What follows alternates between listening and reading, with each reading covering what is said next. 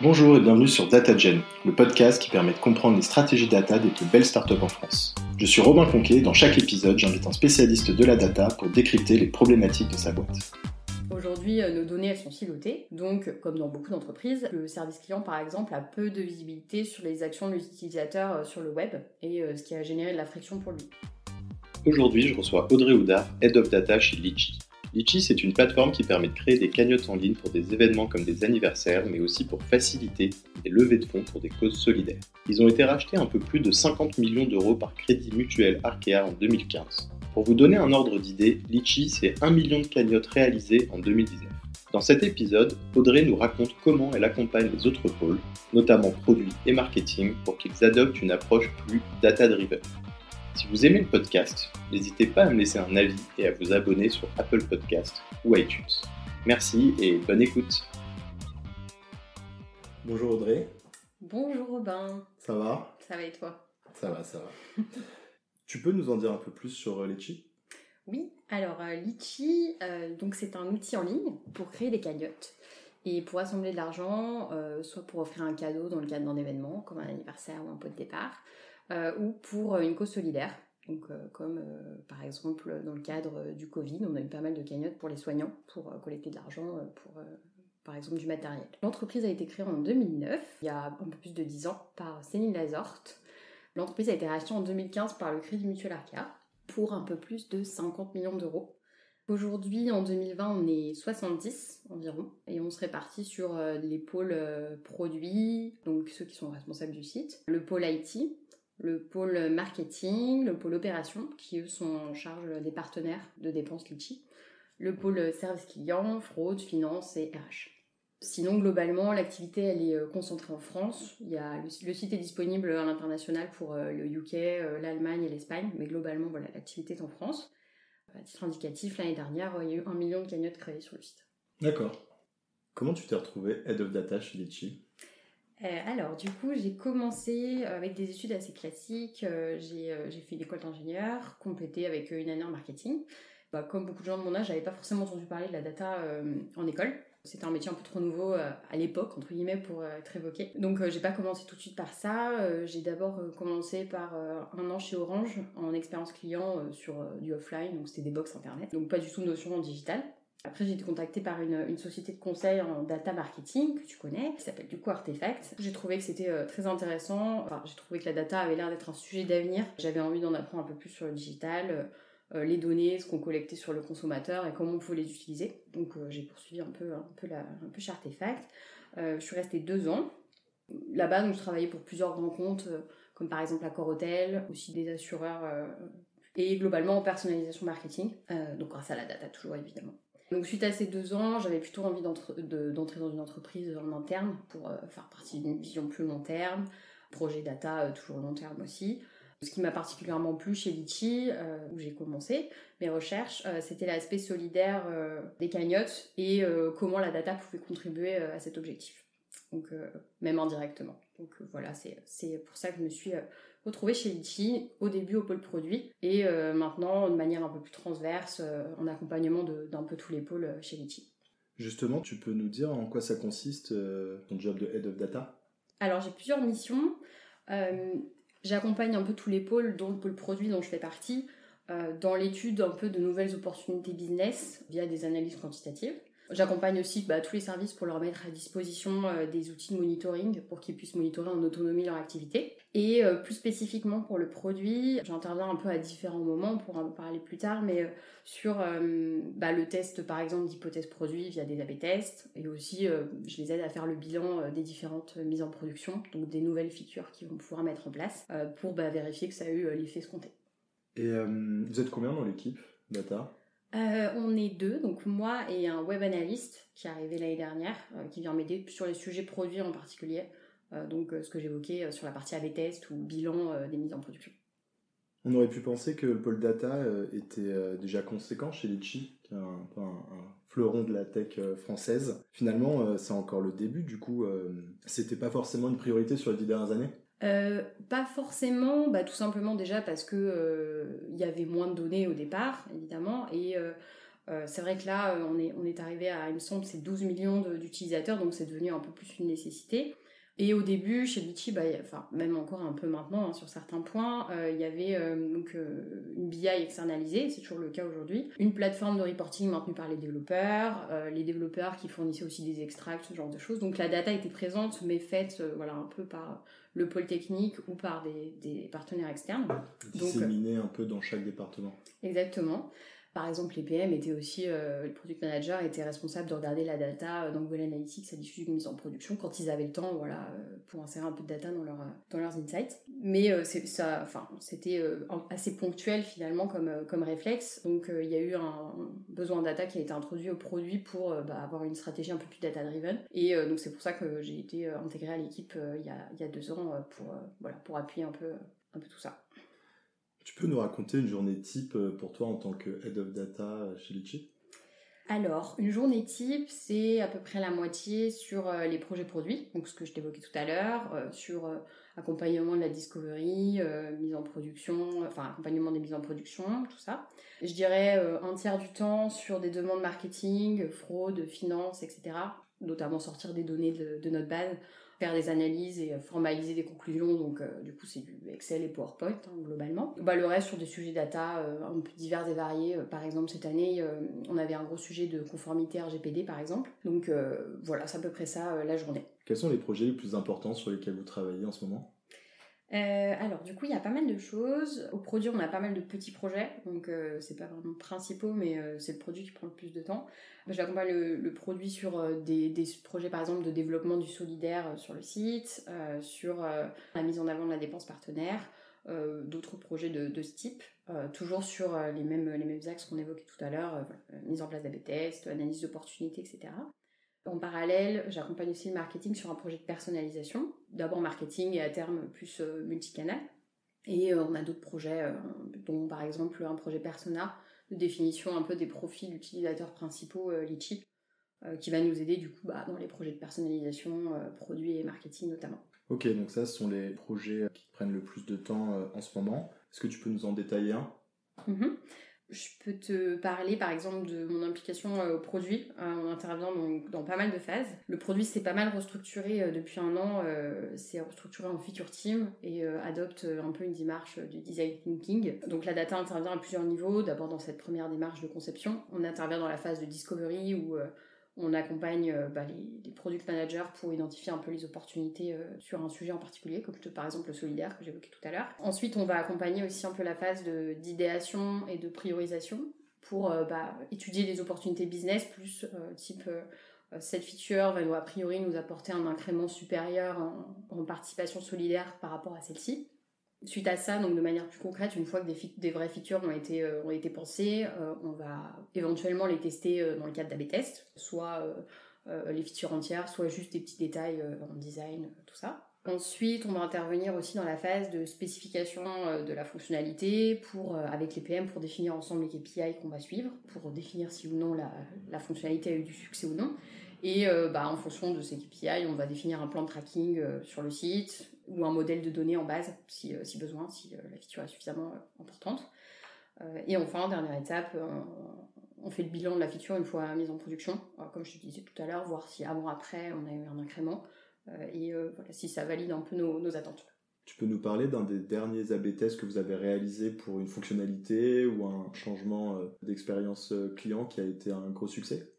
Euh, alors sur euh, un AB test positif, le secteur bancaire a fait face à, une nouvelle réglementation, en gros qui euh, nécessite que chaque acteur connaisse ses clients et donc que ses clients s'identifient, enfin uploadent leur pièce d'identité et que Litchi doit valider cette pièce d'identité pour que l'utilisateur puisse faire une, une, dépense de sa cagnotte sur le site. L'objectif du coup de notre AB test était d'anticiper la dépense, faire en sorte que l'utilisateur ne s'y prenne pas au dernier moment pour uploader sa pièce d'identité et que ça engendre de la frustration si jamais sa pièce c'était refusé, etc. Donc on voulait anticiper au maximum le plot de pièces d'identité pour euh, bah, que la dépense quelques jours plus tard se passe au mieux. Euh, donc on a mis en place une bannière euh, en page cagnotte pour le créateur pour l'inciter à uploader sa pièce d'identité en amont versus voilà une partie du trafic qui ne voyait pas cette bannière. Ce qu'on a constaté c'était que pour cette partie qui voyait la bannière, on avait deux fois plus de chances que cette personne upload sa pièce d'identité en amont de la dépense. Donc beaucoup moins de friction pour le service client, pour la fraude, etc. derrière pour traiter les, demandes. donc c'est passé en production.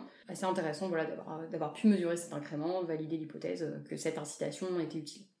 Intéressant. Donc ça, c'était un AB test qui a généré une évolution produit. Et inversement, est-ce que tu peux nous parler d'un AB test qui vous a permis d'abandonner une idée justement d'évolution produit qui aurait eu un impact négatif? Euh, alors, on a fait euh, sur les cagnottes solidaires, on a testé une popine qui s'affichait euh, lorsque l'utilisateur souhaitait quitter la page pour l'inviter à partager la cagnotte en lui disant euh, voilà tu n'as pas participé euh, mais tu peux toujours partager euh, ça, génère aussi du trafic donc des participations globalement. Et en fait on a on a constaté un impact négatif sur la participation. On avait à peu près moins 3% de participation sur ce test. Au global on s'est dit bah en fait cette popine elle distrait l'utilisateur de son but principal au lieu de, de l'inciter à partager avant de quitter la page. Donc globalement c'était peut-être des gens qui n'avaient pas forcément envie de quitter la page qui avait, euh, qui avait été distrait par ça, donc il avait quitté quand même. Donc euh, un insight euh, voilà, qui a été finalement abandonné suite à ce test. Est-ce que chez Litchi, il y a un ou plusieurs KPI que vous suivez qui sont vraiment prioritaires? Alors, globalement, on a un KPI objectif sur l'année, enfin on en a plusieurs, mais le principal de mon point de vue, que tout le monde va suivre et qui est ouais, l'objectif commun à toutes les équipes, ça va être le cash-in, on appelle ça le volume de participation en euros sur le site. Par exemple, si toi tu contribues 30 euh, euros à une cagnotte anniversaire euh, demain, ça sera 30 euros de cash sur le site Litchi. Donc pour autant, la commission Litchi euh, prélevée pour notre fonctionnement est bien inférieure à ce cash global. Donc on suit un volume de cash à l'année, en particulier le cash sur le, solidaire, qui est un axe de développement fort de Litchi depuis, depuis quelques années. Donc voilà, c'est les deux, deux gros KPI suivis par Litchi. Ok.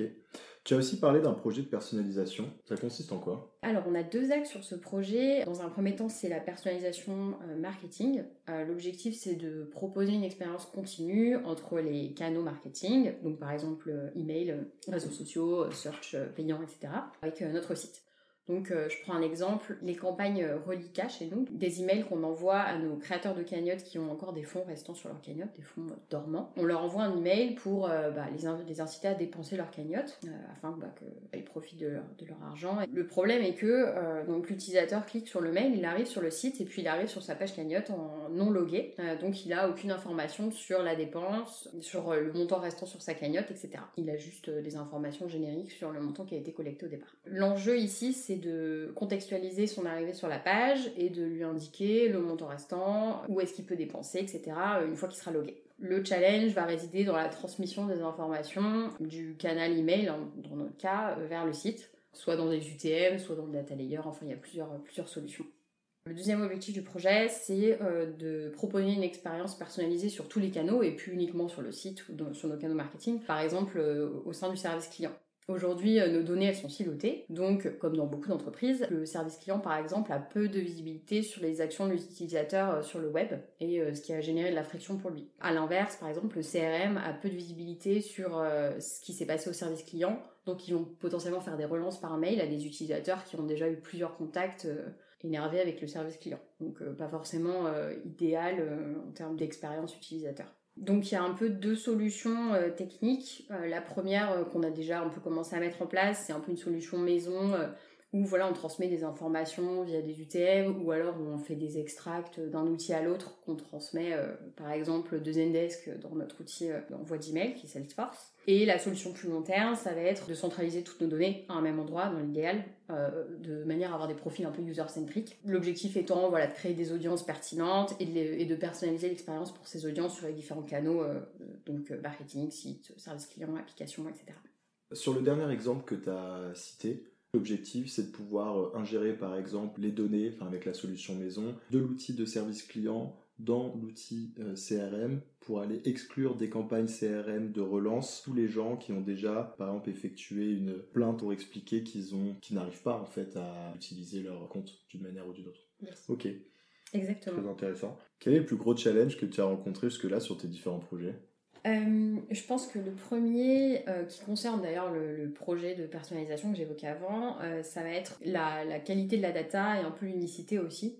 la qualité parce que on a parfois des données différentes d'une source à l'autre, qui sont pas forcément formatées pareil, etc. Donc je pense que c'est un enjeu un peu partout, mais on l'a chez nous. Et l'unicité de la data, ce qui est un peu complexe aussi, on a des, en gros, peu de pivots entre nos données. Euh, si je prends un exemple, dans Google Analytics, on va utiliser un, ID utilisateur. Euh, dans Salesforce, ça sera un autre. Dans notre outil de, au service client qui est Zendesk, ça sera les adresses mail. L'objectif ultime, comme je t'en parlais tout à l'heure, c'était de concilier toutes ces données avec des ID différents. C'est tout de suite beaucoup plus compliqué. Donc on a euh, voilà des enjeux, des prérequis à ce niveau-là déjà dans un premier temps.